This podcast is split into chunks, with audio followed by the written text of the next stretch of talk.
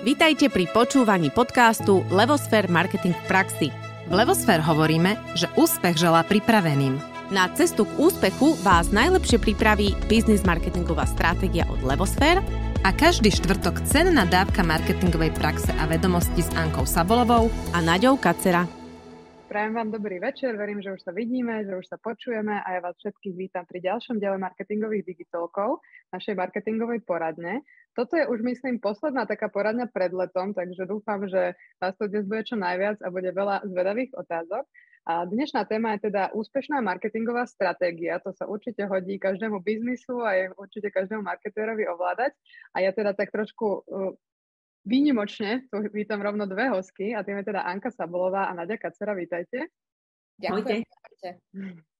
Tí, ktorí sledujete digitálnu univerzitu, už ste sa s nimi možno stretli. Vy ste taká známa dvojica, že chodevate vždy spolu. Obidve sú teda zakladateľky Levosfér a zameriavate sa teda na tvorbu takých biznis marketingových stratégií, takže naozaj majú veľa skúseností. Pokiaľ sa teda nemýlim, tak vy ste pracovali spolu v Coca-Cole a potom ste si založili vlastný biznis. Tak možno povedzte tak úplne na že aká bola tá vaša cesta, že prečo ste vlastne odišli z toho korporátu a založili ste si vlastnú firmu, takto zameranú. Nechám na vás, ktorá chce začať. Môžem začať ja. A to je taká moja obľúbená téma, lebo ja hovorím, že mať vlastnú firmu bol môj taký sen od základnej školy, že som na základnej škole hovorila, že ja raz budem súkromná podnikateľka, to bol taký ten môj pojem.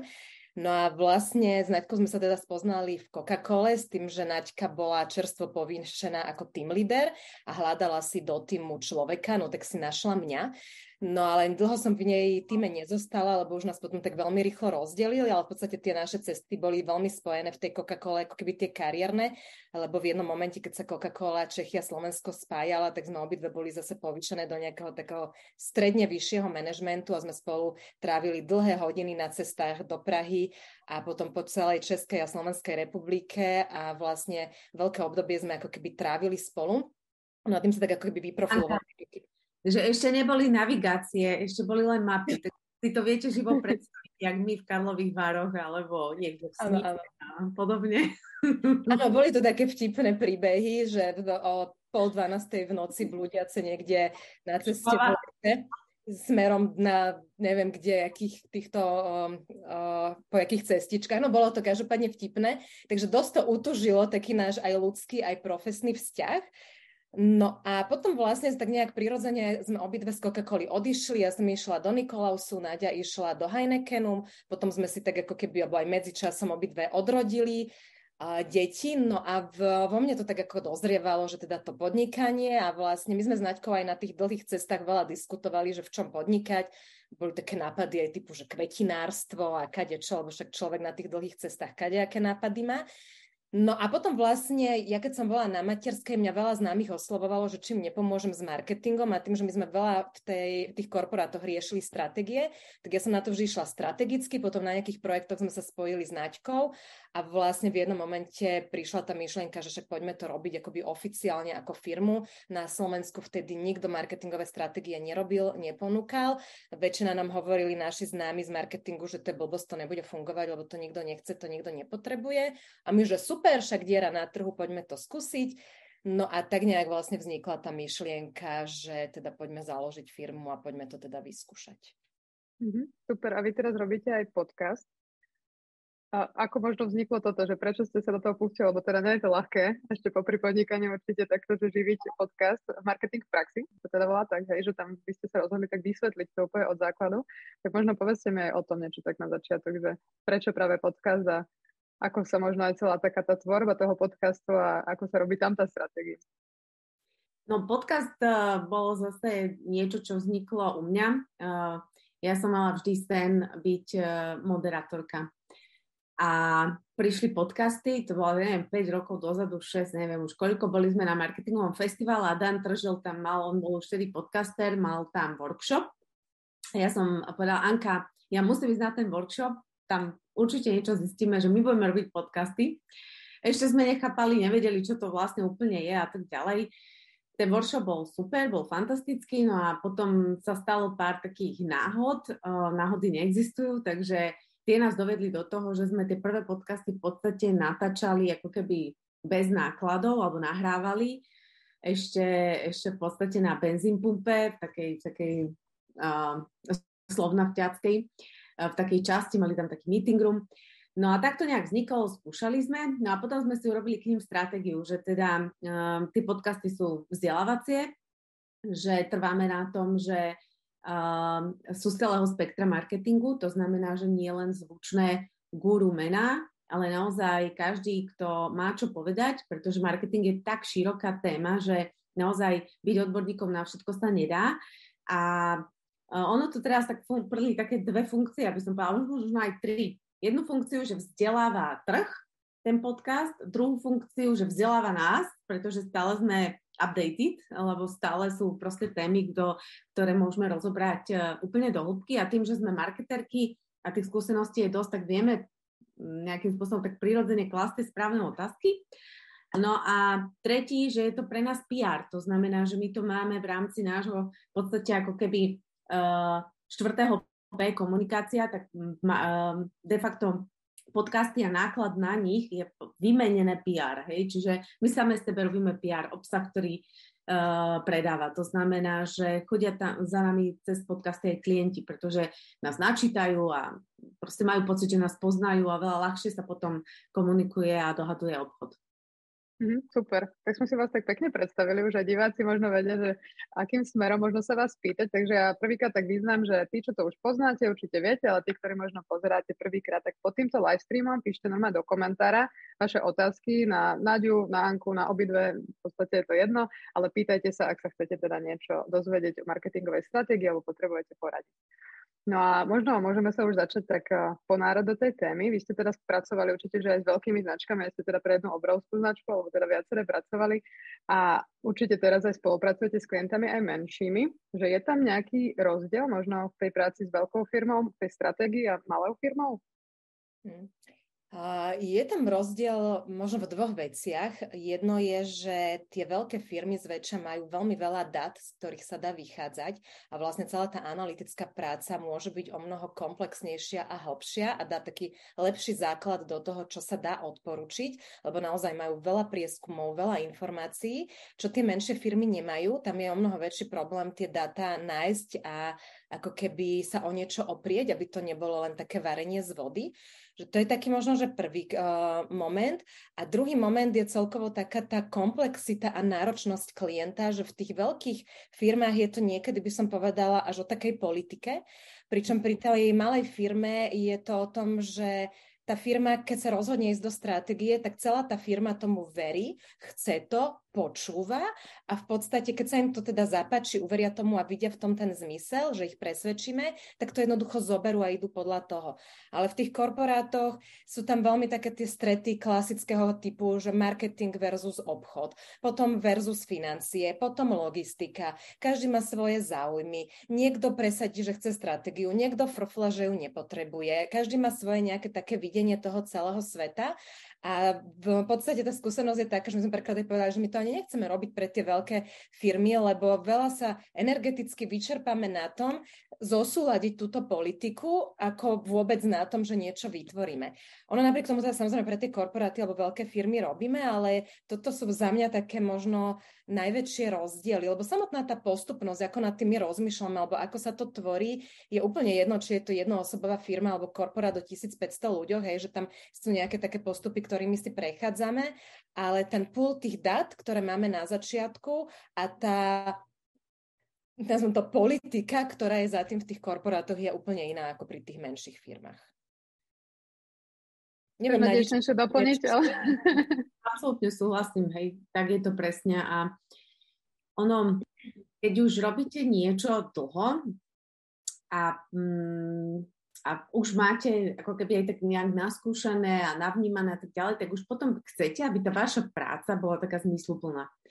A ono tú zmysluplnosť oveľa viac, uh, aspoň teda keď poviem za seba, myslím si, že Anka, alebo je so mnou súhlasiť, nachádzame práve v tých menších a stredných firmách, lebo na tie nesmieme zabudnúť, že máme aj stredné firmy, ktoré sú podľa mňa hybnou silou Slovenska vo všetkom, v inováciách, v, v prístupe k trhu, v tej, v tej zmysluplnosti, budovaní značky. Naozaj, akože veľmi pekne sa to mení a som úplne nadšená, že teda na Slovensku sme sa vydali týmto smerom. Je to pozitívne a my to cítime. Je tam veľká zmena za tých ostatných 7 rokov.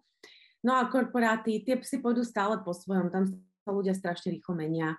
Uh, majú väčšinou kariérne ciele. Oni nie až tak veľmi ja ako nechcem nikomu krivdiť. Ja keď som robila brendiačku, tak mi záležalo na tej značke. Ja nehovorím, že brendiakom nezáleží, ale až tak ju nemajú v rukách. Hej. Tam naozaj vo veľkej miere uh, by som povedala, prevládajú skôr, tie soft skills, že ako dokážete vyjednávať, ako komunikujete, ako ste tým, tímový hráč a tak ďalej, ako tie naozaj marketingové. Ale nechcem sa nikoho dotknúť, samozrejme, je to taký nejaký môj subjektívny názor. Uh-huh. A ty sa mi tak trošku nahrala na otázku, že za tie roky, čo ste vlastne na tom slovenskom trhu, že vidíte tam aj nejaký posun v tom, že možno aj tie menšie firmy alebo stredné práve, že viacej premýšľajú na tou stratégiou, alebo že viacej je to ako keby vyžadované, že posunul sa ten trh aj v tomto, v tejto oblasti? Myslím si, že veľmi. Ono my to vidíme same na tom dopite a vidíme to aj na Google. Uh, ja síce som bola upozornená, že nemám to takto ako keby prvoplánovo hovoriť, ale aj tak to poviem, že naozaj, keď sme si pozerali štatistiky Google pred tými 6-7 rokmi, tak uh, stratégia nebola vyhľadávaná skoro vôbec a jediné dve web stránky alebo stránky, ktoré o nej písali, boli Wikipedia a Management Mania.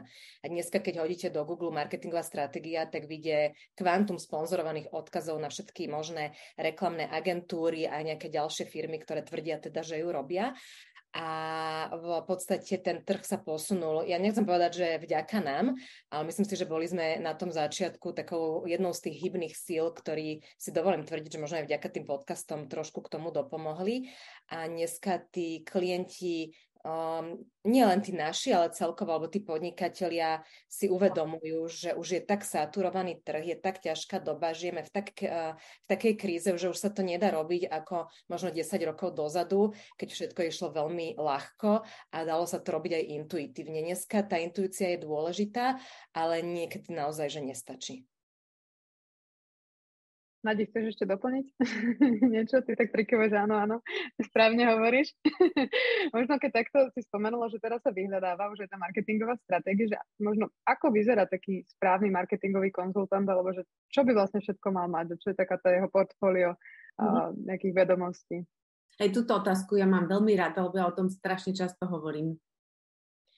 Že uh, tak ako som vlastne prepojím aj s tým, čo som už hovorila, že marketing je široké spektrum. To znamená, ak hľadám konzultanta, tak hľadám, si musím uvedomiť, že hľadám špecialistu. Neexistuje dneska človek, ktorý vám vie odpovedať na všetky otázky v marketingu. To ako keby ste chceli, aby jeden lekár vyriešil komplet všetky choroby vášho tela, urobil vám operáciu, ja neviem, mozgu a zároveň vám vedel vyliečiť zlomeninu. To proste nejde, hej. Čiže alebo bol aj laborant v laboratóriu a, a vedel proste vyšetriť vašu krv. Proste to nejde. To znamená, že v prvom rade, keď niekto hľadá konzultanta, tak si musí, musí pochopiť, na akú časť marketingu ho hľadá a tam ho nájsť. A keď teda hovorím e, o strategovi, tak tí strategovia, e, to sú tiež dve roviny. E, dneska aj v agentúrach, a ono, ono to bolo vždy, existuje pozícia, že strateg, ale to je komunikačný strateg. To znamená, to je ten, ktorý zadanie od klienta preloží tej agentúre tak, aby kreatívec dokázal urobiť nádhernú kreatívnu ideu, ktorá dorúči cieľ, ktorý klient chce. Čiže on je takým ako tým mostom. Máme na to veľmi pekný podcast s Knutom, čo je tiež komunikačný uh, stratég. Ale to, čo my sme, alebo čo my na Slovensku budujeme, uh, je uh, stratég, ktorý funguje ako keby, v korporátoch sa to volá brand manager a v bežných firmách to neexistuje, respektíve väčšinou to robí majiteľ, alebo teda ten, ten neviem, generálny riaditeľ, alebo kto, uh, že má tak v hlave premyslené, že čo.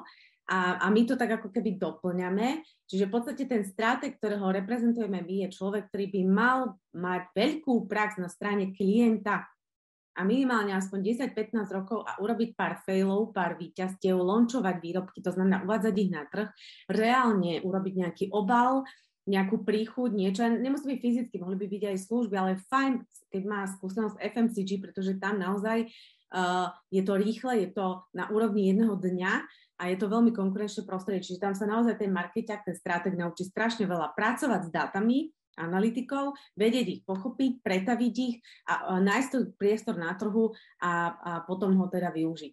Takže mal by to byť človek, ktorý má prax na strane klienta, ktorý má aspoň 10-15 rokov trošku niečo odžité, ktorý dokáže proste myslieť strategicky, čiže cez práve tú analýzu, stratégiu, taktiku. Čiže nie len hupsnem do taktiky a komunikácia, brand idea a proste kreatívy, ale že naozaj si urobím tú prácu aj predtým.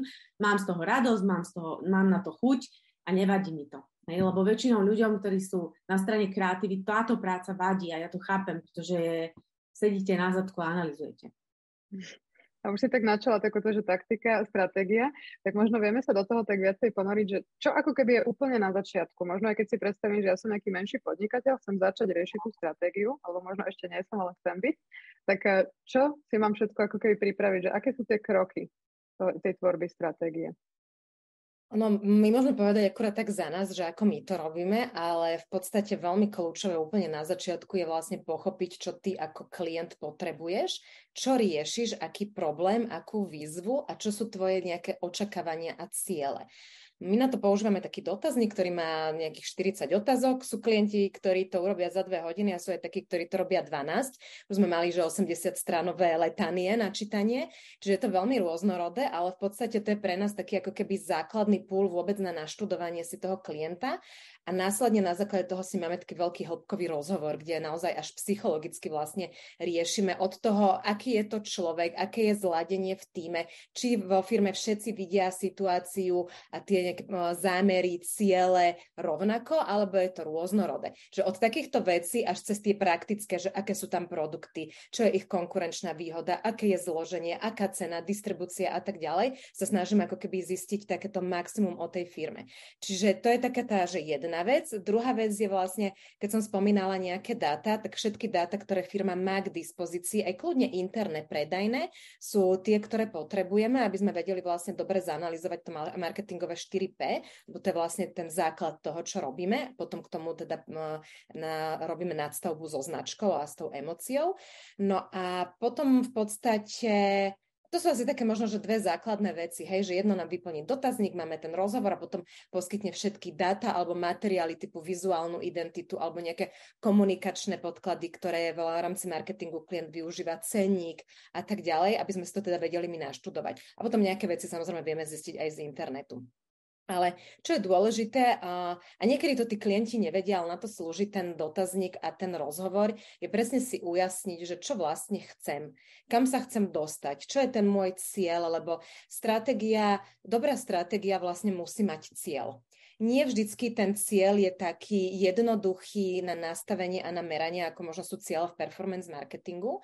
Tie ciele vedia byť veľmi rôznorodé od toho, že potrebujem naraz v obrate, potrebujem zvýšiť zisk, samozrejme treba povedať ako keby smart, okolko a kedy alebo dokedy, ale niekedy ten cieľ môže byť napríklad raz sme mali, že klient prišiel, a to teda klientka lekárka, ktorej cieľ bolo, že chcem mať vybukovaný kalendár, lebo teraz mi nechodia klienti.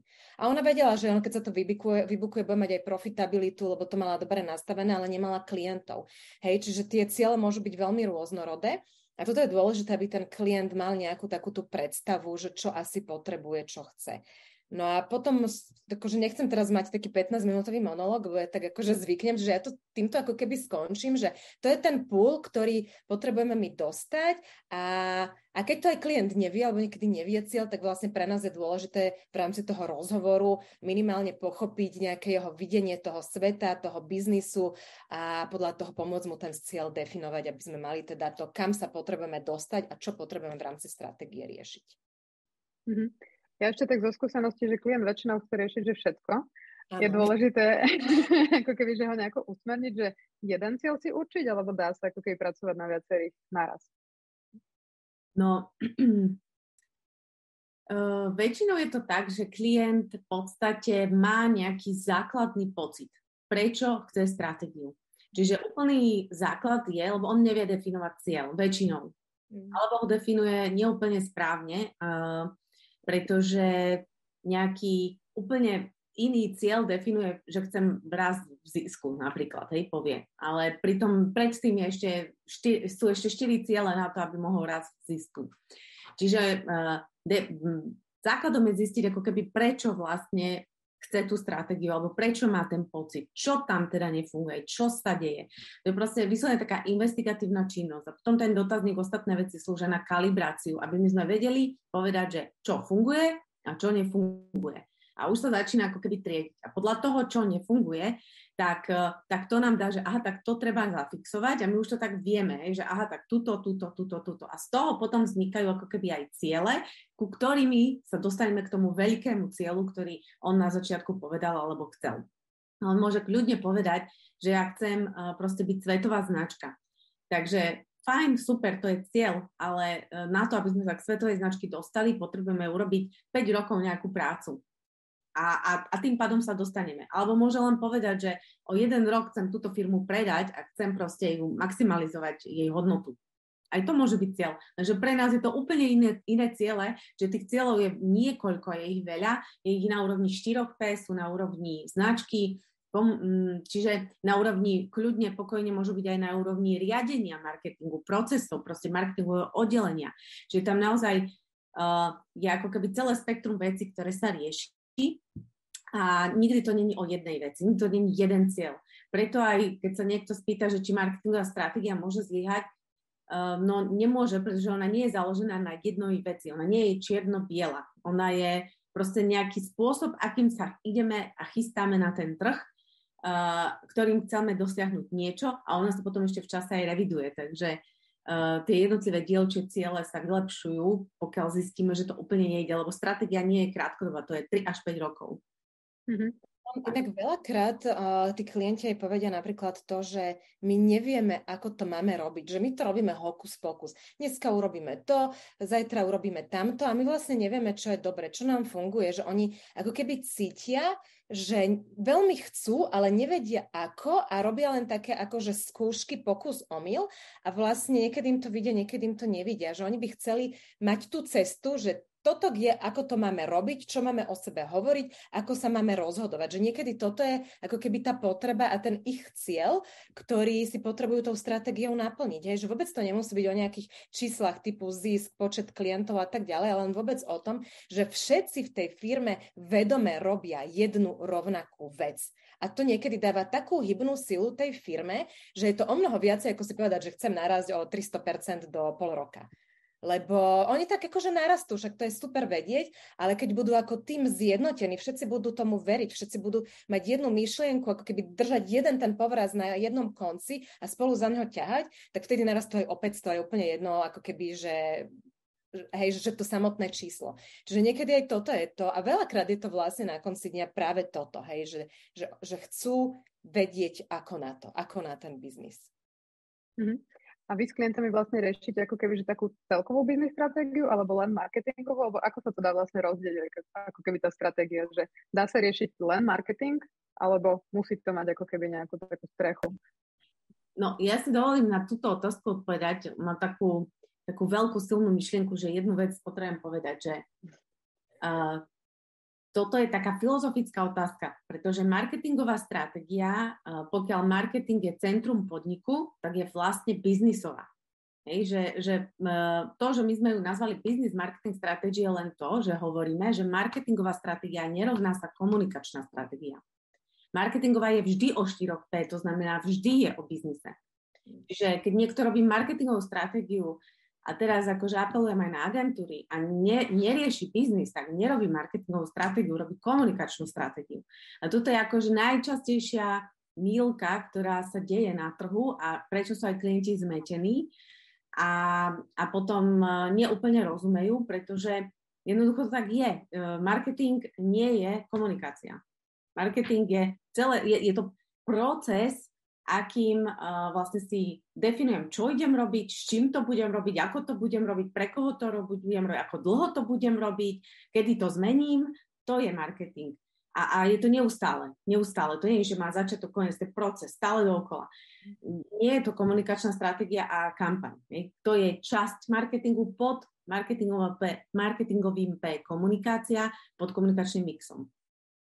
A ono aj napríklad v korporátoch, keď zoberiem príklad, či už neviem, v Coca-Cola, keď sme uvádzali na trh nové značky, tak to nebolo o tom, že marketing riešil komunikáciu, to bolo o tom, že my sme vyvinuli nejaký produkt, povedzme lokálny v prípade Coca-Coly a museli sme napočítať financie, aby to vychádzalo tej firme. Sme spolupracovali s finančným oddelením, robili sme tzv. value chainy a buď to vyšlo, alebo to nevyšlo. Keď to nevychádzalo, museli sme riešiť. Riešili sme s výrobou, ako má ten produkt chutiť, ako má mať zafarbenie, ako má voňať, koľko koľko má mať čoho, cukru a tak ďalej. Hej, že boli sme jednou nohou v laboratóriu. Riešili sme obal, chodili sme do výroby, či tá plastová fľaša má byť taká, onaká, neviem jaká, hej. Že toto celé je vlastne ako keby ten biznis, lebo je to produkt, ktorý predávam, je to cena, za ktorú predávam a keď ju mám zle, tak nemám zisk a som skončil. Keď ju mám dobre, tak môžem ísť ďalej. Sú to distribučné kanály, napríklad ja som chodila veľmi veľa na jednania do reťazcov, na Tesco, do Hypernovy, do Billy, vtedy to je ešte Hypernovy a tak ďalej. Hej, musela som pomáhať tým obchodníkom to predať. Čiže ako keby to marketingové oddelenie je zväčša takým tým srdcom toho podniku a to, čo ten marketer ako na úrovni naozaj toho poctivého marketingu, že nie teraz komunikácia alebo sociálne siete, to, čo vytvorí, tak to ovplyvňuje celú tú firmu, preto je to v podstate biznisové. A o tom by tá stratégia mala byť. Hej, že, že všetko to musí, aj ten marketingový mix, to 4P, hej, a môžeme sa baviť, či je to 5P, 6P, to je úplne jedno, ale ono je to preto mix, lebo to mixujete. Hej. Tu, keď niečo zmením na produkte, tak mi to automaticky spraví rozdiel na cene. A keď ten produkt natoľko zmením, že má iného zákazníka, inú potrebu, má to vplyv na distribúciu. Treba to zároveň odkomunikovať, že som urobil tú zmenu a ono to všetko so všetkým súvisí. Čiže ak sa s tým nepracuje správne, no tak potom to biznisovo nefunguje.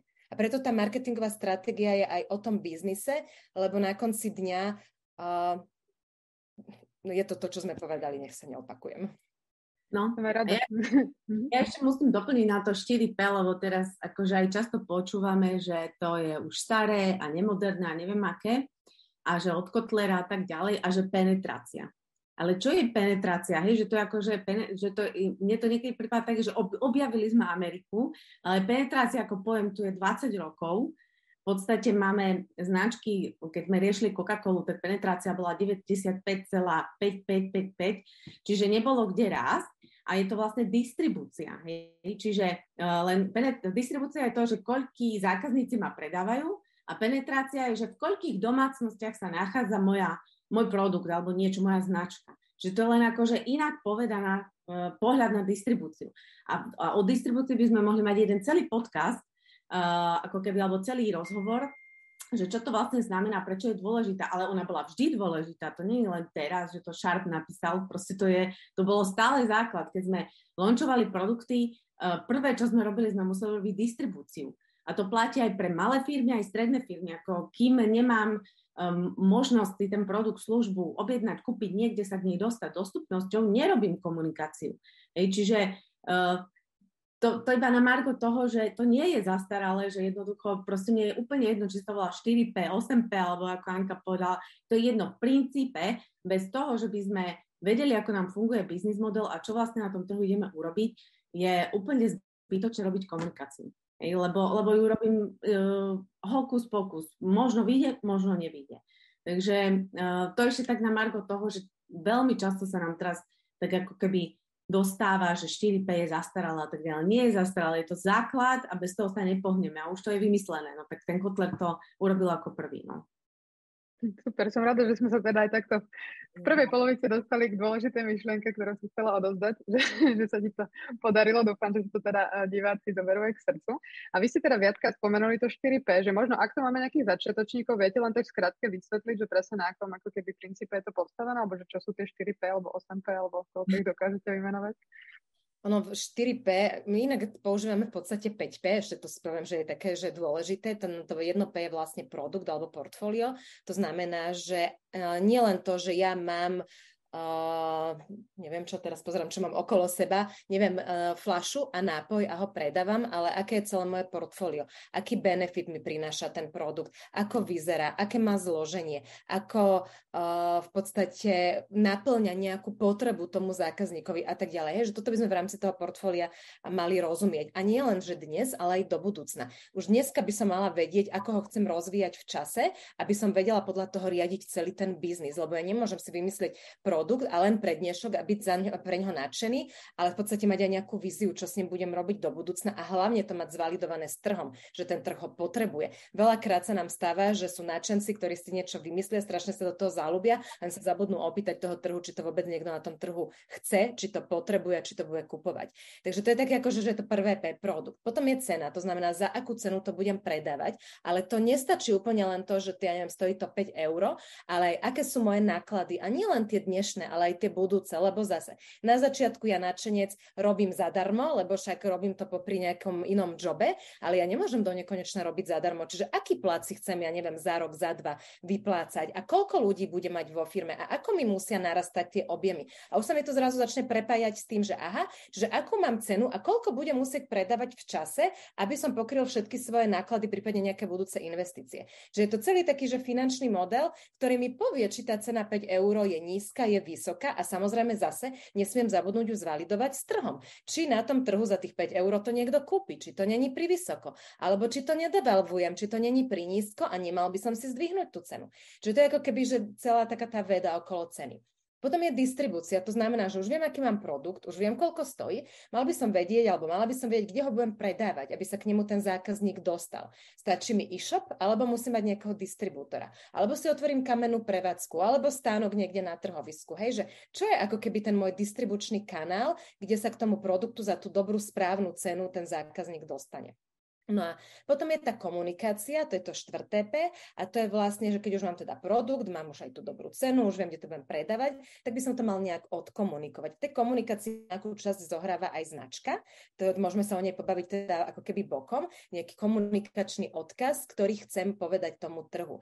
Čiže čo je ten môj odkaz, čo chcem povedať, ako to má vyzerať, lebo neviem, napríklad urobiť banerovú reklamu v online a nemať vizuál. Čiže slovo a obraz je základ toho, čo chcem komunikovať a potom sú komunikačné kanály. Stačí mi len tá banerová kampaň, potrebujem sociálnu sieť. Akú sociálnu sieť? Mám ísť prípadne na nejaký billboard alebo mám e, rozdávať letačiky na ulici alebo čo? Hej, ako keby, že zvážiť si, že teda kto je môj zákazník, akú potrebu mu splňam, s akým produktom, za akú cenu, kde ma nájde a kde sa o mne dozvie v rámci teda tej komunikácie komunikácie. To sú také tie štyri základné marketingové P a to piate, ktoré teda aj my radi používame, sú tzv. že ľudia, people a tí ľudia môžu byť ako interní, takisto aj externí a takisto aj ako keby nejaké tretie strany, ktoré ja potrebujem. Hej, že je to ten zákazník, ktorému predávam, sú to moji ľudia, ktorých potrebujem, lebo treba som sám, ale sám to nezvládnem, čiže kto každý je do toho ten podstatný, dôležitý.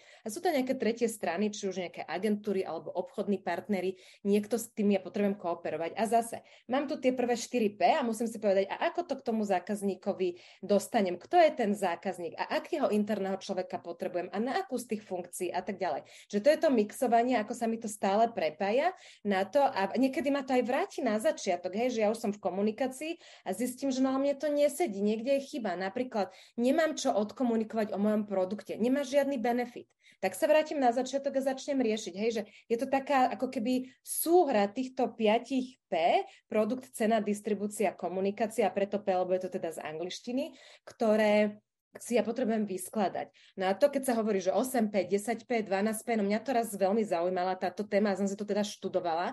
No a potom tie ostatné P sú napríklad P ako passion passion, podľa mňa je 5 P ľudia. Potom je packaging. Packaging je P produkt, lebo jak môžem vyskladať produkt bez obalu.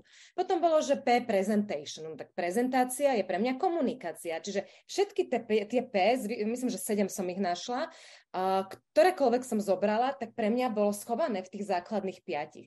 Že len sa asi vo firmách stalo, že niekto zabudol mať nadšenie, tak mali potrebu to vyťahnuť ako neviem koľka 8 P. No tak dobre, hej, keď to niekomu pomôže. Ale majte týchto 5 a bude to úplne postačujúce. Super, ďakujem za také zhrnutie, že toto ste povedali, že to je taký základ. Existujú ešte nejaké ďalšie také metodiky alebo nejaké wireframey tej stratégie, že ktoré sa tak bežne používajú, najmä teda v tom marketingu, keďže sme tu na marketingových digitálkoch? No tak tej analytické technickej časti je ich veľa. Uh, tam v podstate Anka spomenula, že riešime toho klienta a teda hĺbkový rozhod a tak ďalej, ale my riešime aj konkurenčnú analýzu alebo konkurenciu, kde sú zase nie, je niekoľko prístupov, ako, ako sa to dá ako keby riešiť. My máme vydevelopovaný taký ten vlastný. Do toho aj prieskum trhu spada samozrejme a buď ten prieskum trhu uh, podľa toho, či mám klienta B2B alebo B2C, riešim so zákazníkmi alebo ho riešim uh, vlastne s, so spotrebiteľmi a ešte to môžem riešiť so spotrebiteľmi, ktorí poznajú značku alebo so spotrebiteľmi, ktorí nepoznajú značku, takže to je ďalšia téma veľká. No potom uh, v podstate riešime nástroj ako pozičná mapa, kde sa vlastne hľadá ten priestor na trhu, kde sa definuje konkurenčná výhoda, potom používame, my veľmi máme radi model od Cineka, uh, Why, Start with Why. Uh, a áno, milujeme aj brand purpose, aj keď teda zase v ostatných časoch už sa uh, brand purpose dostal uh, zase niekde do uh, neviem, do nejakej... listinu. Na, na zlú listinu, neviem, akože ono to, to marketu je také smiešne, pretože to, to vlastne, keď už človek je dlho v ňom, tak sa to takto ako cyklí ale my veríme v brand purpose a to preto, lebo mám skúsenosť, že to funguje, hej, čiže ako e, mne je jedno, kto čo píše a si myslí, ja sa väčšinou uh, ako keby už môžem orientovať podľa vlastných skúseností, takže uh, brand purpose tiež funguje, čiže uh, Uh, že to je vlastne ďalší nástroj, ktorý používame. No potom sa dostávame do toho 4P, no a potom sa dostávame do toho, že že máme ako keby tú strategickú časť hotovú, no a v tej stratégie značky zase používame nástroje, ktorým sa definuje značka, čiže od cieľovky cez persónu, proste všetky také tie klasiky, ale ako nejdem to tu menovať, uh, ako keby, hej, niekto používa čo aj svodku na niečo, hej, my zase sme zvykli používať uh, adaptáciu svodky, vlastne to brand kufor, ale už ho teraz nepoužívame, lebo už uh, nám ako keby nedával to, čo nám má dávať. Takže tých nástrojov je strašne veľa a oni aj všetky nové, ktoré vznikajú, tak sú väčšinou iba nejaká adaptácia toho pôvodného. Ja, alebo napríklad uh, teraz tam, uh, ja osobne som ohúrená takým modelom, ako sa, alebo diagramom, ako sa hľadá konkurenčná výhoda a sme ho prezentovali aj na digitálnej univerzite. Čiže to je podľa mňa fantastická vec na pochopenie toho, že čo vlastne je konkurenčná výhoda. Takže uh, ako vždy niečo vzniká, ale vlastne vždy je to nejaká adaptácia nejakých iných uh, nástrojov, ktoré sa teraz spojili trošku inak. Takže, takže áno, využívame ich veľa. Rôznych. Um, myslím, že na to je taký pekný citát, že dúfam, že ho poviem správne, že ľudia už nič nové nevymyslia, majú len krátku pamäť. Hej? Čiže uh, niekedy je to o tom a Áno, my sme zvyknuté na niekedy na tie klasické nástroje a fakt je úplne jedno, ako sa volajú, ale princíp je ten, že je dôležité sa držať tých základov. Hej, že hovorí sa, že marketing je vedná disciplína, tak on má určité zákonitosti. Samozrejme, rôzne prieskumy a vývoj ukazuje, že sa môžu posúvať, ale na konci dňa to je proste ako keď varíte polievku, hej, tak najprv si dáte to maslo, na to si dáte tú cibulku, potom orestujete tú, uh, neviem čo, mrkvičku a potom dávate všetko ostatné. Možno to občas nejak pomeníte, ale v podstate plus minus, ako keby ten princíp je stále rovnaký. No tak, tak je to aj v tom marketingu, hej, že niekedy mrkvičku zameníme za papričku, ale stále ju restujeme ako základ polievky. No. Takže asi tak. Super, ďakujem. Ja len ešte vyzvem divákom, že ak máte akúkoľvek otázku na stratégiu, tak píšte do komentárov, alebo keď vás čokoľvek nejak zaujalo počas a chceli by ste to viac ako keby rozvinúť, tak nám napíšte, že o tomto by ste sa chceli viacej pobaviť. A Nadia, teda, ty si ma tak nahrala, lebo ja som sa chcela na to spýtať, že ako nájsť tú konkurenčnú výhodu, že možno keď máte taký ten svoj metódu, že povedz nám o tom viac. No, tak konkurenčná výhoda v podstate sa dá definovať ako keby na úrovni 4P, to je taká najčastejšia, ktorú ako keby ľudia alebo klienti robia. Čiže poviem, že môj produkt je jedinečný, alebo moja komunikácia je v niečom jedinečná. Hej? Čiže produkt je rovnaký, ako má zvyšok konkurencie, ale ja mám krásnu reklamu. Alebo moje distribučné cesty, že všetci, uh, ja neviem, čo ja viem, vznikla paketa, hej? Čiže v podstate, kto mal prvý paketu, mal konkurenčnú výhodu. Uh, cena, mám ju nízko, mám hej, cenové stratégie, ich je, ich je tuším 9, akým spôsobom ja viem uh, v podstate ako keby konkurovať cenou na tom trhu. Ale aktuálne v podstate v tom 21. storočí a so saturovaným trhom, ako ho máme teraz, už skoro vo všetkých odvetviach, uh, konkurenčná výhoda na úrovni 4P nestačí, lebo je krátkodobá, je veľmi rýchlo dobehnutelná. Tým, ako proste jednoducho aj technológie idú dopredu, znalosti idú dopredu a, a vlastne, že spotrebiteľ, čo sa mení marketingu je, že spotrebiteľ je stále múdrejší a múdrejší a múdrejší a stále náročnejší a náročnejší a, a zvyknutý na väčší komfort a tak ďalej, čiže ten sa mení, tak vlastne konkurenčná výhoda na úrovni 4P um, už nie je taká, že dokáže na nej ako keby dlhodobo fungovať a dlhodobo si udržiavať rast. Takže preto potrebujem ideálnu kombináciu 4P, čiže preto ten mix, aj keď to teda pred 100 rokmi už, neviem, 80 ten kotlet povedal, ale on to stále funguje, že ten mix môže byť zaujímavý, ten mix môže byť tá konkurenčná výhoda, že nikto nie je schopný urobiť taký mix, ako robím ja. A ešte kde sa hľadá konkurenčná výhoda e, aktuálne úplne najčastejšie v tej značke, v tej stratégii značky. To znamená, že ja si vybudujem taký positioning, čiže miesto v hlave spotrebiteľa, ktorý začína byť konkurenčnou výhodou a nedá sa napodobniť, lebo keď nepoviem, že som originálny, ale reálne poviem, aký som a spotrebiteľom nepovie, že tým pádom som originálny, tak proste to tomu spotrebiteľovi ostáva v hlave. A zase môžeme sa baviť o tom, či existujú love brands alebo neexistujú. E, mne je jedno, či sa volajú love alebo whatever, ale značky existujú, majú svoje atributy a tie atributy, keď sa budujú dobre a správne a zostanú v hlave spotrebiteľa na dlho, tak proste jednoducho tam vzniká hodnota a tá funguje. A tá, to môže byť konkurenčná výhoda.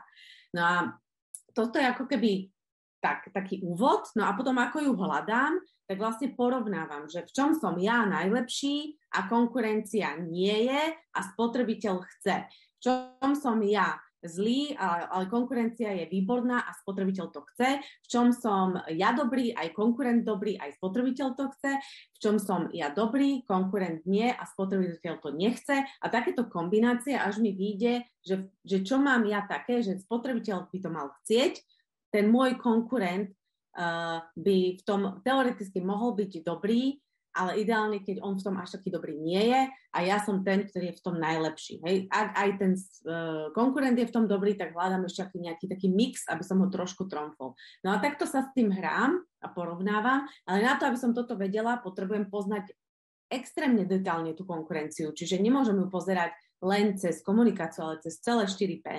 Čiže to je taká, taká, taký hint k tomu, aby som sa dostala k dobrej konkurenčnej výhode. Ja inak možno poviem, ja mám taký obľúbený príklad, veľmi notorický a učebnicový na podčiarknutie toho, čo Naďka hovorí, že konkurenčná výhoda na úrovni značky, že zoberme si auta, luxusné, BMW, Volvo, uh, Mercedes na úrovni produktu, akože, sorry, všetky majú 4 kolesa, jeden volant, motor. Možno majú rozdielný dizajn, niektorý sa mi môže páčiť viac, niektorý menej, ale v zásade z pohľadu funkcie, z pohľadu kvality, výbavy, ako v čom sa ideme pretekať. Čiže jediné, na čom sa tie značky rozlíšia okrem dizajnu, lebo tam majú svoj rukopis, môže byť v tom, aký robia ako z tej značky pocit. Hej, že Volvo je naozaj pre tých, ktorým záleží na bezpečnosti. Mercedes je pocit takého toho luxusu. BMWčko je pocit toho, že chcem niečo športovejšie, niečo také ako že adrenalinovejšie. A už podľa toho, aký som človek alebo v akom životnom období sa nachádzam, tak k nejakej značke inklinujem viac alebo menej. A to je to, prečo sa rozhodnem, že si poviem, že aha, tak mám rodinu a chcem to bezpečie a kúpim si Volvo, alebo si poviem, že, oh, že ja som taký človek adrenalista, ktorý rád má zážitky a sa tak vyhecuje a svoj status si ukáže a idem za BMWčkom. Čiže to je ako keby niečo, čo ako keby na úrovni produktu, ceny takisto, distribúcie takisto, komunikácie takisto sa ako keby nevedia veľmi rozlišiť, ale jednoducho, kde sa vedia rozlišiť je práve to, čo zanechávajú v mysli, v tej našej hlave. A toto je práve to, že, že je ako keby ten marketingový stratég a tým zodpoviem možno ešte na tú prvú otázku, že aký by mal byť, by mal mať nielen tú skúsenosť, skúsenosť, ale aj taký cit pre to, ako to celé dobre namixovať a kde tú konkurenčnú výhodu hľadať, aby to na tom trhu fungovalo. A na to musí pozerať dobre to, poznať dobre toho zákazníka, tú konkurenciu, ten trh, to, čo sa tam deje, ale aj samého seba alebo tú značku, pre ktorú to robí, aby to vedel ako keby dobre vyhodnotiť a celé dobre namixovať, aby to fungovalo. Ono, ešte ja tu tak doplním, keď si spomenula tie auta, že podstate stratég je ten, ktorý vám vie aj povedať, že to, čo chcete, je nereálne. Lebo ke, Dacia môže urobiť akúkoľvek reklamu, nás sa nikdy nestane Mercedesom. Práve preto, že ten Mercedes je tu tých 150 rokov, je to stará značka a proste jednoducho už to miesto niekto obsadil. A to je, to je jedno, že či, že, že, že, lebo tá značka to robí tak dobre, že aj tá mladá generácia, to znamená, neviem, 12-roční, Mercedes poznajú. Hej? A, a poznajú ho presne tak, ako ho budú poznať ďalších 20 rokov, lebo tam robia proste stratégovia, ktorí držia tú značku konzistentnú. Akože boli by, by strátili absolútne celú hodnotu, úplne by zbankrotovala tá značka, keby nerobili toto. Hej, čiže už len na tomto vidno, že existujú značky a že značky fungujú a na to sú čísla, a na to sú financie, značky sa hodnotia. A že Stratég je ten, ktorý vám povie, že, že čo aj danom, danej, danom, ob, danej oblasti alebo odvetvi alebo v tom vašom snažení je a nie je možné alebo reálne. Hej, že nikdy by tá Dacia proste Mercedesom nebude a ani nebude Dacia X, ktorá môže byť Mercedes. Takisto Kia, hej, však uh, snažia sa. Ale akože raz som proste nejako zadefinovaný, obsluhujem nejaký segment, tomto prípade mainstream, upper mainstream a do toho prémiového luxusného sa neviem dostať a ani sa ani nikdy nedostanem. Takže musím to nejak inak robiť. Musím inak doručiť buď ten zisk, alebo ten obrad, alebo to, čo som teda chcela, nejakým rozšírením portfólia a podobne a podobne. A, a vždy sa to robí na, na margo toho trhu, na margo toho odvetia, lebo to sa nedá kopírovať. Že ďalšia vec taká marketingu, že sme zbavili sme sa o konzultantov a stratégoch neexistuje jedna univerzálna pravda. Toto by som akože normálne vytesala niekde do kameňa a na všetky marketingové konferencie povinne dala ako prvú vetu. Proste môžu mať hociaké krásne prezentácie, hoci kto, od značky ku značke, od, od uh, caseu ku caseu, od ja neviem čoho ku čomu, od človeka, od krajiny ku krajine, od ja neviem, mesta k mestu, je to iné. A preto je to marketing, že sa to mixuje proste jednoducho nikdy, uh, nikdy to nie je to isté. A ešte aj to dokáže to niečo prekvapiť, ale keď poriadne definujeme v analytickej časti tie, tie, tie premenné. premenné, tak proste vieme, ako to navariť. Ale nevieme to navariť skôr, než nemáme definované premenné a nevieme povedať, že túto univerzálnu pravdu takto aplikujem a bude to fajn. No nebude to fajn. Hej? To, to proste tomu nech, uh, fakt, že Eh, posluchači, čo, alebo mm, čo, ľudia, čo teraz toto sledujú, nech neveria. V marketingu neexistuje univerzálna pravda, ináč ona neexistuje ani v exaktnej vede, ako je fyzika.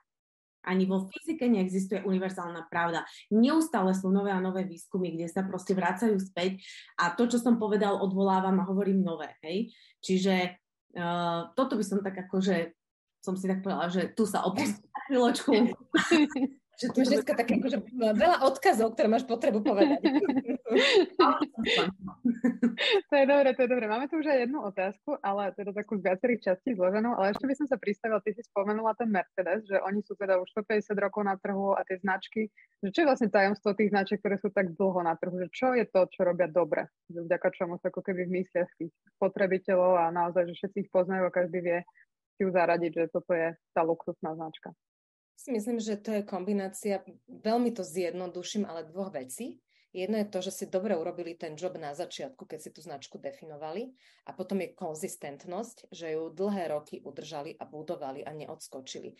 Že neviem, nepoviem Mercedes, ale poviem Volvo, že má tu bezpečnosť a napríklad teraz, keď majú hybridy, oni síce rozprávajú o záchrane planéty a o tom, čo sa tu deje a klimatické zmeny, ale hovoria to z pohľadu bezpečnosti a hovoria, aby naša planéta bola v bezpečí.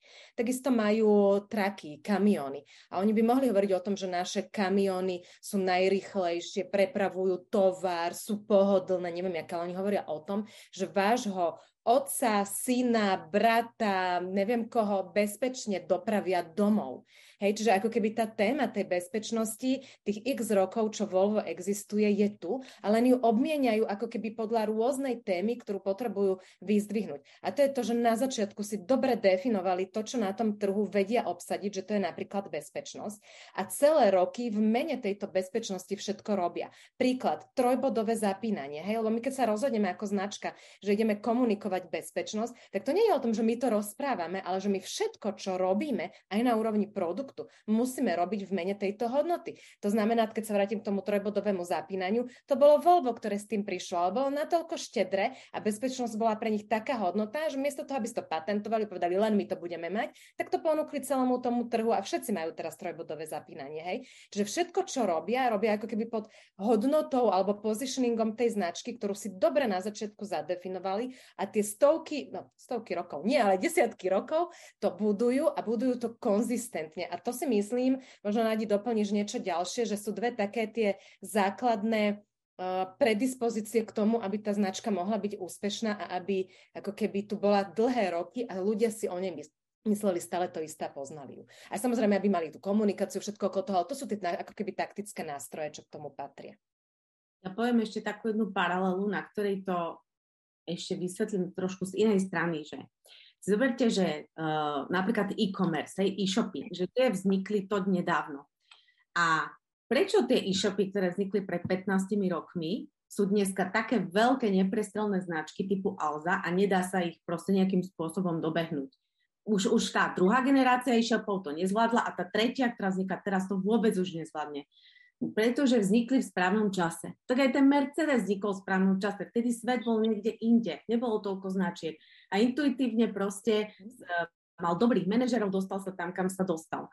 Čiže už, už to nezopakujeme. Takisto marketing, e, alebo marketing, na Slovensku, e, biznisy 90. rokov, to sú dneska miliónové biznisy. Také tu dnes, keď dneska založím firmu, už neurobím. Už to musím urobiť nejak inak. Čiže v podstate preto, hej, preto oni sú také silné, lebo uh, majú výhodu toho obdobia, v ktorom vznikli a robili správne rozhodnutia.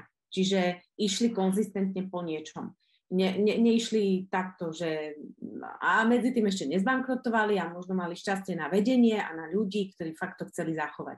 Hej, čiže toto je akože ďalšia vec, že e, na konci dňa celý ten biznis a marketing je o ľuďoch. O tých ľuďoch, ktorí rozhodujú pre tú značku, pre ten biznis. Tak ak je tam dobrá voľba, tak väčšinou tá značka potom aj fakt dobre funguje. Super, takže tá konzistentnosť je teda veľmi dôležitá, len tak z toho vyextrahujem jednu myšlienku.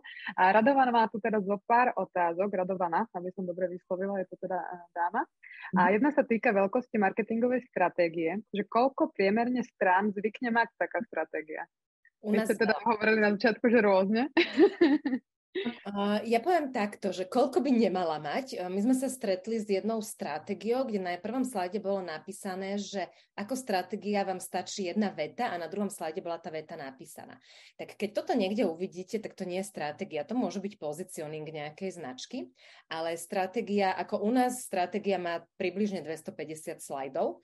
Možno ste teraz prevratili očami, ale je to dokument, ktorý slúži na 5 rokov fungovania a aj keď sa trh mení a menia sa po podmienky, tak to je presne jak ten Mercedes alebo to Volvo. Oni sa rozhodli ísť nejakou svojou strategickou cestou a to není, že teraz prišla kríza, tak ja už nerobím bezpečnosť a už neriešim trojbodové zapínanie, lebo je tu kríza a riešim niečo iné. Nie.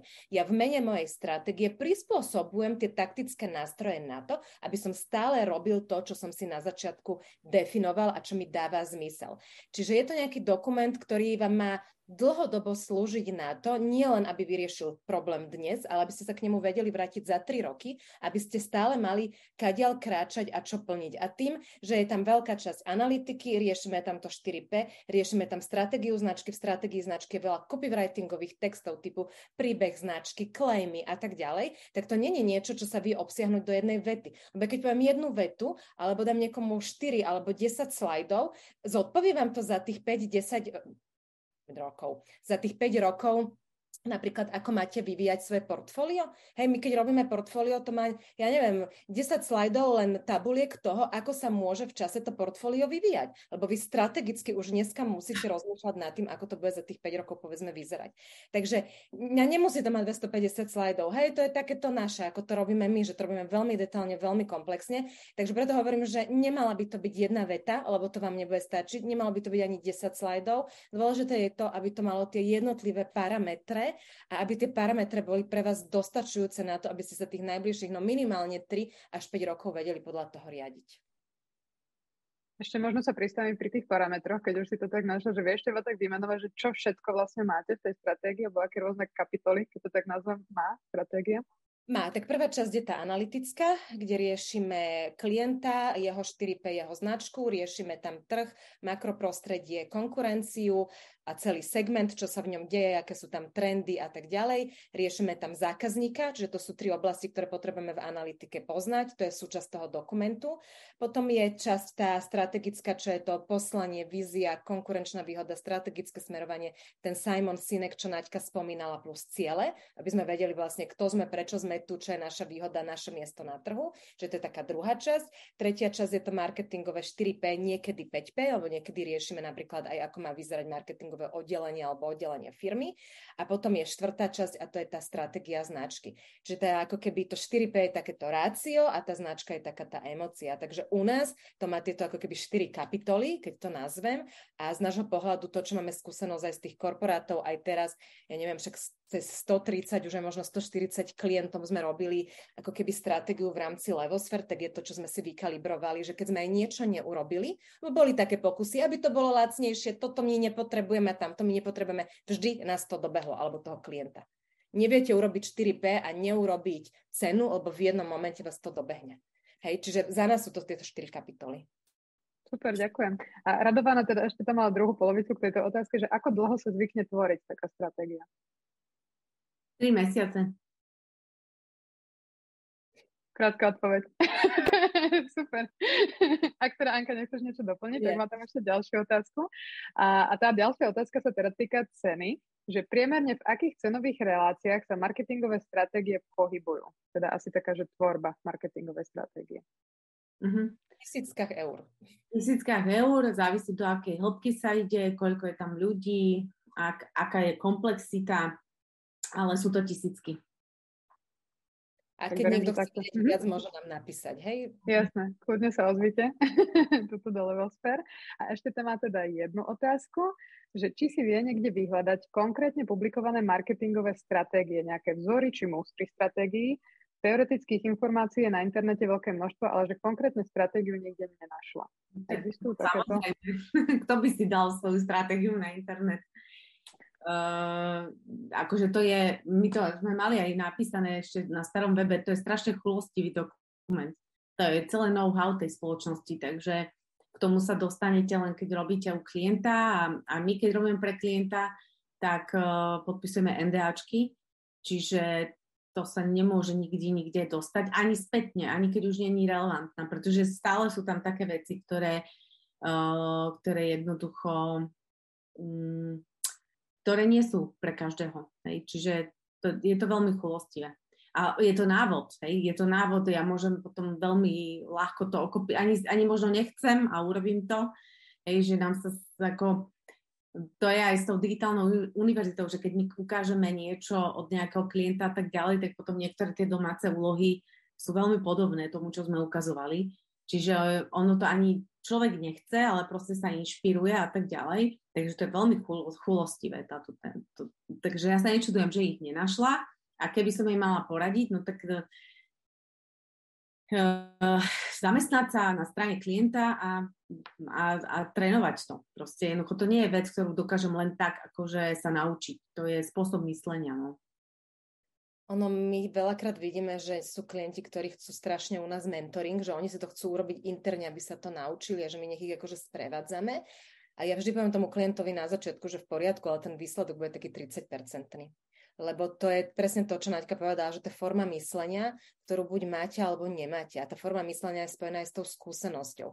A ja vás môžem akokoľvek naviesť, dať vám akýkoľvek nástroj, ale keď neviete, ako ho máte vyplniť, tak vám to nič nedá. Hej, že, a to je možno aj na margo toho, že jedna vec sú vyplnené stratégie, ale druhá vec je nejaký template. Hej, že typu, že templatey na podnikateľské plány, no tak tak by mohol byť template aj na stratégiu. Ale tam sú dva rozmery. Jedno je to, že oficiálne nikto nikde nepomenoval presne, čo má marketingová stratégia mať a ktorý presný nástroj sa má použiť. To je každého ako keby know-how, že my sme si ten postup, ako my máme, vyskladali z tých rokov skúseností, z tých firiem a veľa vecí sme si do toho vniesli v čase. Napríklad my tam používame satírovej model ľadovca, ktorý som nikde, nikdy v marketingu nenašla. To je nástroj z psychológie. A my sme z psychológie si prevzali nástroj, ktorý využívame na definovanie insightu. Ale keď ho niekde uvidíte, no tak ho s najväčšou pravdepodobnosťou niekto našiel u nás, alebo teda sme to prezentovali na Digi Uni napríklad, lebo to je niečo, čo nie je že marketingový nástroj. Ten nástroj psychológov, my sme ho našli a proste ho používame. Čiže ako keby každý, kto robí marketingovú stratégiu, má aj také trošku svoje know-how, ako k tomu pristupuje, ako si to vyskladáva a preto ani není, že jeden univerzálny template, lebo každý má to svoje, tú svoju skúsenosť, ktorá mu najlepšie funguje. Áno. Mhm. Takže není to akože SWOT analýza, nájdem si tam jednu tabuľku a tu si vyplním. Tak, Ale... keď to tak zjednoduším.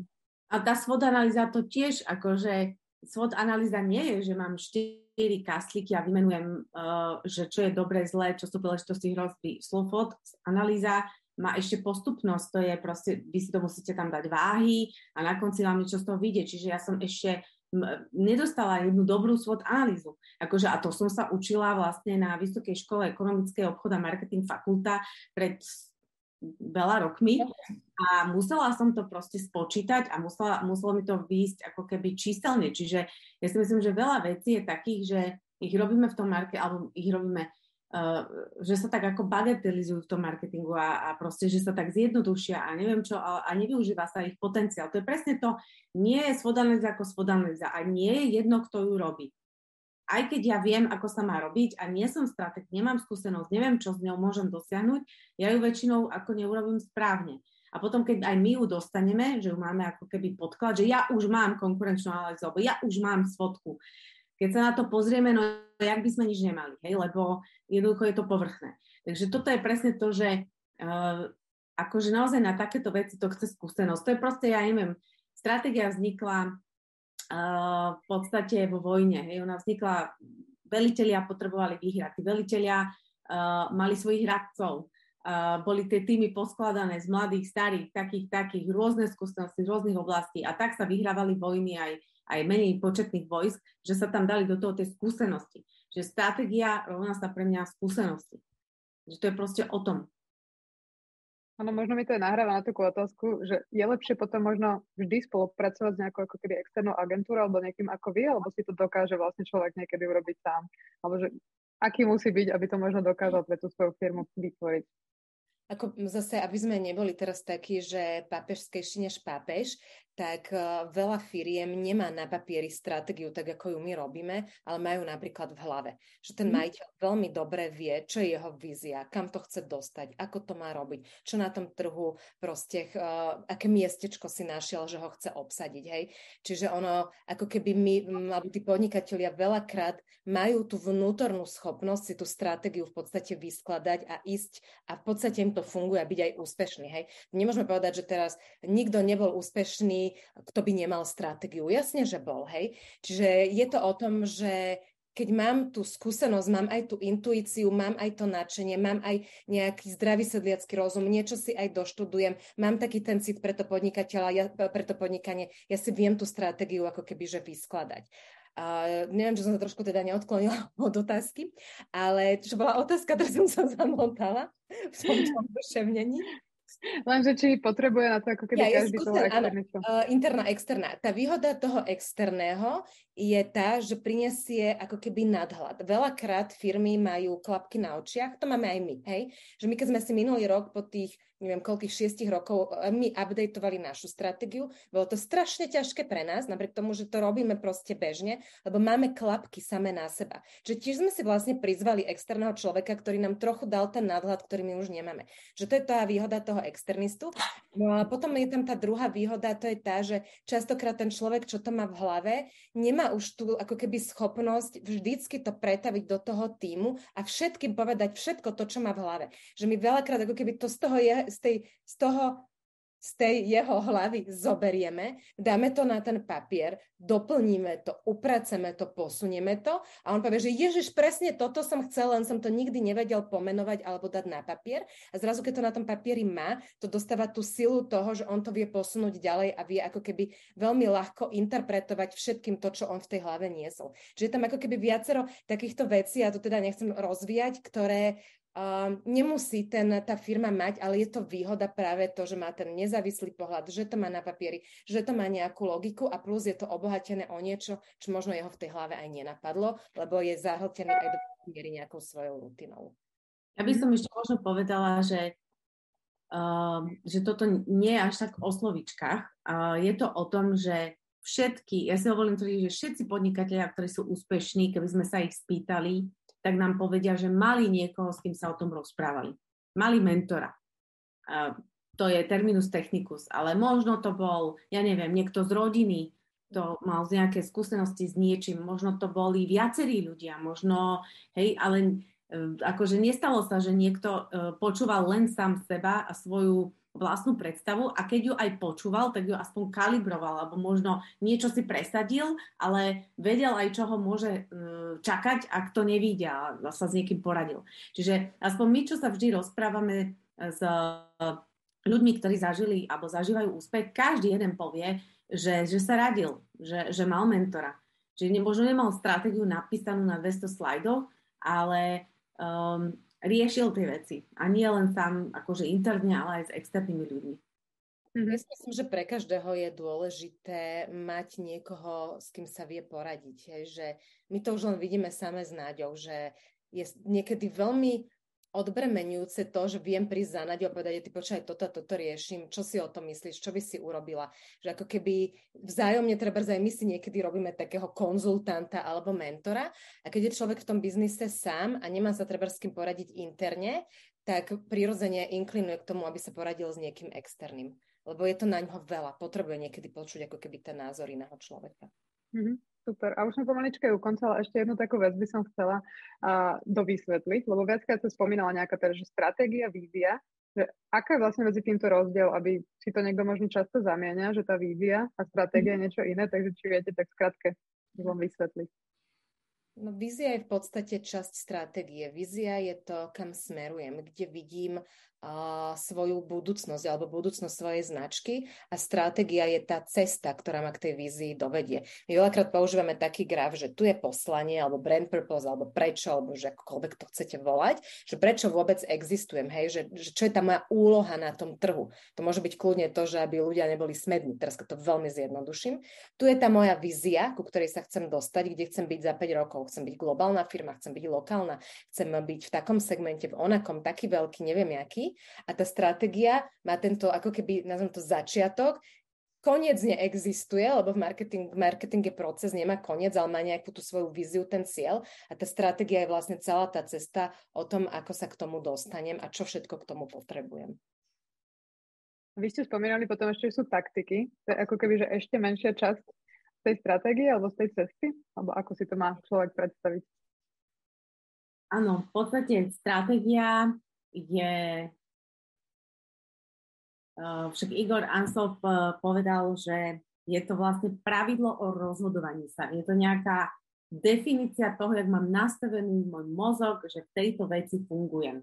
Hej, čiže proste vždy, keď príde nejaká vec, tak ja sa viem takticky správne rozhodnúť, lebo mám stratégiu. Ale keď nemám stratégiu, ja neviem, jak sa vám takticky rozhodnúť pri akýkoľvek zmene, pri kom čokoľvek. Ja neviem, príklad,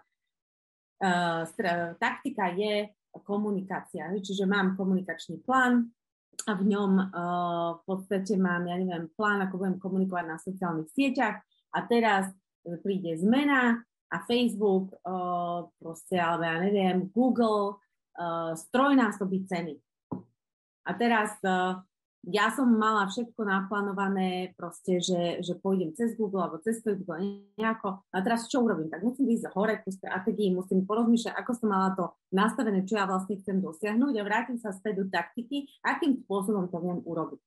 Hej, čiže ja neviem, prišla korona, o to sme veľa rozprávali, tak uh, uh, presne tie firmy, ktoré mali stratégiu, tie vedeli inak zvoliť tú cestu, ako, sa, ako, ako dosahovať svoje ciele. Tí, ktoré nemali stratégiu proste a fungovali na taktických dennodenných rozhodnutiach, boli kao.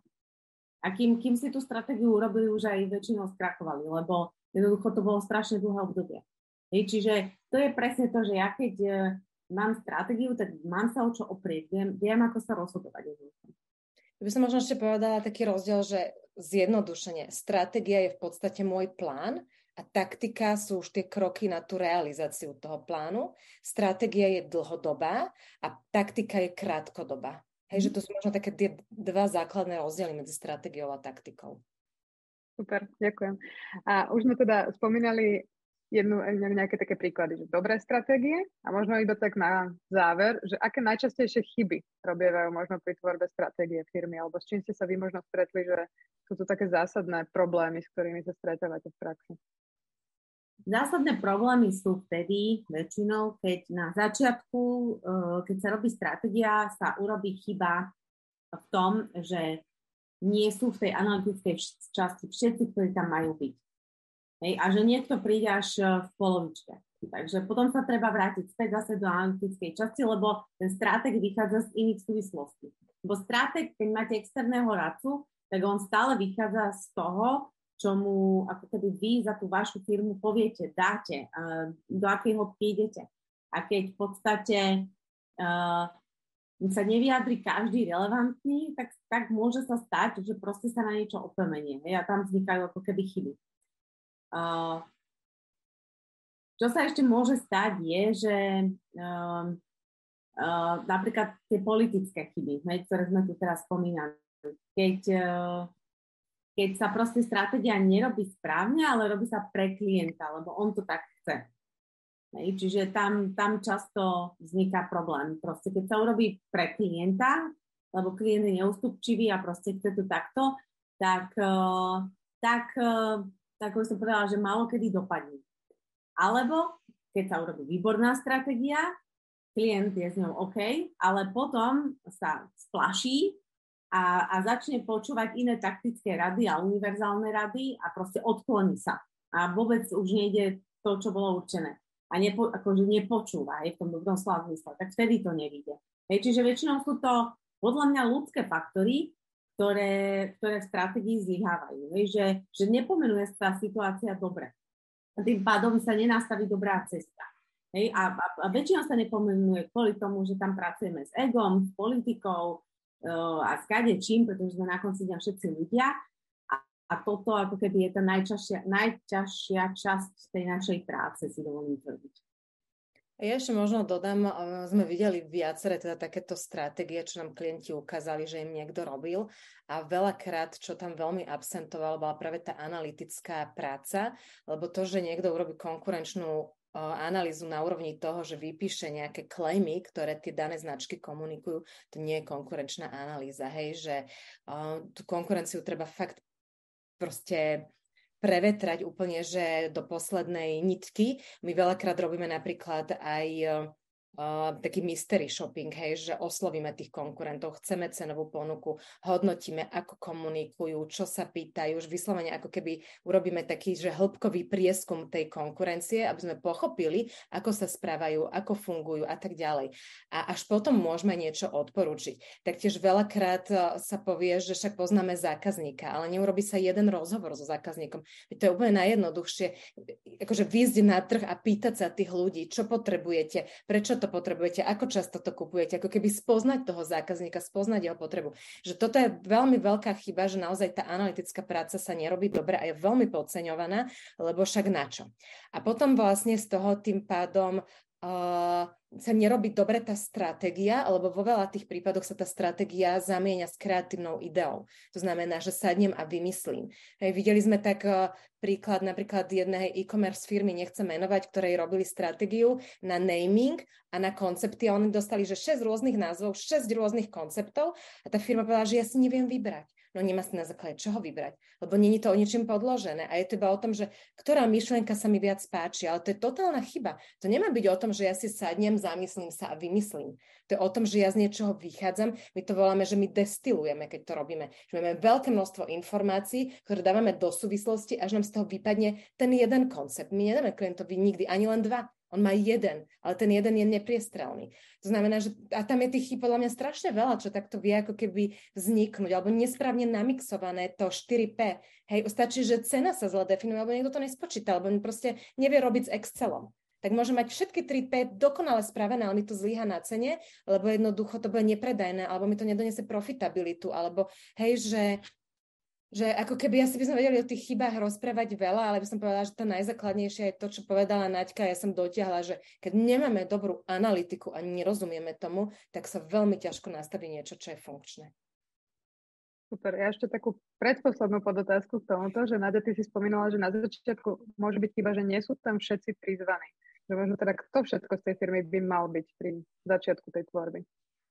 Mali by tam byť eh, všetci, ktorí uh, o značke, a poviem o značke, alebo o spoločnosti, o značke, alebo pod značkou to všetko je, uh, rozhodujú, ktorí sú nejakým spôsobom ovplyvňovaní, ktorí z nej žijú, alebo ktorí, ktorí uh, ovplyvňujú to, aká bude úspešná alebo nebude, ktorí možno obchodujú. Hej, čiže to je e, naozaj mm, každý, kto by teoreticky mohol nesúhlasiť alebo by mohol nejakým spôsobom mm, sa cítiť vynechaný, tam musí byť aj keď nie je zrovna úplne v top manažmente, ale je kľúčový pre niečo na nasledujúce tri roky. Hej, čiže uh, toto je veľmi dôležité. A keď, keď už tam nie je a, a príde, ja neviem, o rok, o rok a pol, tak zase je dôležité, aby tí, ktorí o tom rozhodovali v danom čase, vedeli tú stratégiu presadiť, hej, vedeli ju udržať konzistentne. Pretože ak sa ona bude meniť, tak, uh, tak to, je, to sme na začiatku toho, jak sme začínali sa rozprávať dneska, že tá konzistentnosť je absolútny základ. Anka, ty si ešte tak nadýchovala, ešte chceš niečo doplniť? Ale nie, v podstate ja som chcela povedať to, čo Naďka následne povedala, že všetci mm. kľúčoví ľudia. Hej, to je podľa mňa taká tá najjednoduchšia odpoveď. Mm, super. Tak už úplne posledná, posledná otázka. Aha, počkajte, ešte tu mám nejaký dodatok uh, z komentárov.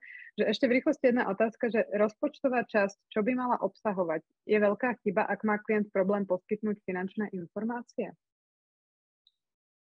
Uh, ak má klient uh, že je ešte raz, je veľká chyba. Že ak má klient problém poskytnúť finančné informácie, asi teda nejakému tomu No to, to sa nedá. Hej?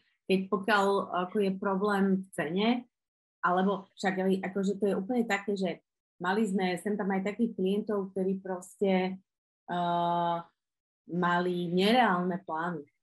A keď sme to spočítali, tak zistili, koľko niečoho by museli denne predať a na to, aby toto predali, tak im určite nestačil len ich e-shop, ale museli byť toto, toto a tak tam začína aha, aha, aha. No a na to, aby sa toto spočítalo, potrebujete Excelovské modely a potrebujete vstupné dáta a bez klienta ich nevymyslíte. Ale je pravda, že nie v každom, pri každom klientovi sa počítajú tieto finančné modely, lebo je to zase o tom, čo klient potrebuje a kde sa nachádza, lebo sú firmy, ktoré napríklad cenu majú ako keby na úrovni profitability veľmi dobre uh, podchytenú a nepotrebujú, aby sme do tohto išli, potrebujú povedzme, aby sme to len skontrolovali na úrovni trhu, či není priestor cenu navýšiť a zväčša je to o tom, že a, akým benefitom, hodnotou môžeme treba to navýšenie podložiť, aby to na tom trhu fungovalo. Čiže nie vždycky je nevyhnutné robiť finančné modely a tým pádom, ak to nie je nevyhnutné, tak nepotrebujeme mať ako keby tieto citlivé finančné údaje. Hej. Ale ak to potrebujeme vypočítať, no tak bez tých vstupov to nevieme. Mm-hmm. A ešte tam taká tá prvá časť otázky, že čo by tá rozpočtová časť mala obsahovať? Dá sa na to takto jednoducho odpovedať? Ak teda, alebo tá rozpočtová časť, dobre, zoberme to z pohľadu tej ceny. Uh, trošku záleží inak od toho, v akom sme segmente, lebo keď je to napríklad výrobná firma, tak je to trochu iné, ako je to v prípade služieb, ale keď to zjednoduším, tak malo by to zahrňať všetko, čo sa týka produktu, to sú tzv. tie variabilné náklady, či už je to obstaranie tej služby, alebo ľudia, ktorí službu poskytujú, alebo e, výrobné náklady a tak ďalej. Čiže všetko, čo je ako keby spojené s, tou mojou produk- s tým mojim produktom a službou, ktorú predávam, čiže všetky náklady, ktoré mi do toho spadajú. A potom sú to, to, to tzv. variabilné náklady, potom sú to, že fixné náklady, to znamená všetky náklady typu mzdy, e, nájomné, telefón, účtovník a tak ďalej. A potom v podstate my teda vyčlenujeme zvlášť marketingové náklady, aby sme vedeli ako keby napočítať, že čo všetko v podstate by tá firma mala do marketingu investovať, čo v podstate sú fixné náklady, nie úplne variabilné. Variabilné sú tie, ktoré sa menia v závislosti od toho, kto, koľko produktov vyrobíte a predáte a tie fixné sú bez ohľadu na to, aké množstvo produktov alebo teda služieb predáte, vyrobíte. Čiže to sú také, nazvem to, že tri základné kastliky ako keby uh, z pohľadu tých nákladov. No a potom by sme mali vedieť tú cenu, za ktorú to chceme predávať. Tu si buď, a tu, tam tých prístupov je veľa, budete z hora dole alebo z dola hore. Čiže buď si poviem cenu, že je to 5 eur a potom si to skontrolujem a dopočítam, či mi to vychádza a aká marža mi zostane, keď si odpočítam všetky náklady, alebo opačne. Napočítam si všetky náklady a potom sa hrám s tým, akú maržu by som na tom chcela mať a akú vlastne cenu mi z toho ako keby to dá. Čiže ako keby tá cena je tiež tam teda ten faktor, ktorý buď si stanovím na začiatku, alebo sa k nemu dopočítam. K tomu ale potrebujem poznať, aké sú ceny na trhu, aby som mala tú spätnú skúšku správnosti, že ja keď som si povedala 5 eur a aj mi to super vyšlo, či je to pre tom trh reálne, kde sa ten trh nachádza. Čiže to je také, akože teraz to hovorím veľmi, veľmi zjednodušene, že čo treba mať ako keby v hlave, že viem náklady, viem nejakú moju maržovosť alebo nejaký teda ten, no, maržu, ktorú by som na tom chcela mať, viem tú cenu. A čo by bolo dobre mať, čo my zväčša pri tých modeloch robíme, je nejakú ako keby prognózu do budúcna, aby sme vedeli v čase, treba neviem, že keď mám investície, ktoré dneska musím investovať, tie musím do toho modelu tiež zahrnúť a urobiť si nejakú prognózu, kedy sa mi tie investície vrátia, aby som vedel, kedy budem budem na nula a kedy už začnem reálne zarábať. A z toho mi vypadne to, koľko by som mal predať a potom si robím a zase sa vrátim k tej distribúcii, kde to musím predať a, a či je to reálne to predať. Hej? Čiže nie, akože keď to veľmi zjednoduším, tak stačí vám Excel, stačí vám dobre poznať svoje náklady, um, mať dobrý pohľad na to, akú cenu by ste na tom trhu mali mať a je reálna, aby ju zákazník zaplatil a boli ste niekde v rámci nejakej konkurencie. A potom je to hranie sa s číslami a s výhľadom do budúcna, uh, keď to chcete ako keby si namodelovať ako niečo, čo vám má ukázať, koľko máte predávať a ako bohatý môže byť, môžete byť niekde v čase. No. Tak akože zjednodušení povedané ale neviem, či je to úplne také jednoduché, keď sa ten Excel otvorí, ale ja vždy hovorím, že netreba za toho bať, stačí sedliacký rozum a Excel a aspoň nejaký základ, ktorý si do toho Excelu dáte. Super, ďakujem. Tak verím teda, že sme odpovedali aj na túto poslednú divackú otázku a už iba takú tradičnú, záverečnú, že máte vy časa vôbec nejako vzdelávať ešte, alebo že čo sledujete, aké trendy v tej stratégii, čo všetko vlastne vám tak pomáha možno vo vašej práci? Tak pozeráme konferencie, chodíme na konferencie, čítame knihy, a um, asi najväčšia časť vzdelávania sú aj samotné podcasty, ako som to spomínala. No a veľa komunikujeme aj s kolegami, uh, proste z, z, máme spriateľené uh, networkingové stretnutia, čiže je to také, že to vzdelávanie je asi rozdelené na, na takéto, že priame, že niečo ma zaujíma, tak si to načítam, pozriem, naštudujem a, a, a takéto denno-denné, kedy, kedy sa učíme vlastne priamo od klientov a na stratégiách a zároveň sa učíme na podcastoch a, a plus ten networking. Takže tak, tak nie, taká kombinácia. A možno keď je niekto, že úplný začiatočník, máte pre nejaké odporúčanie, že čo si to prvé naštudovať?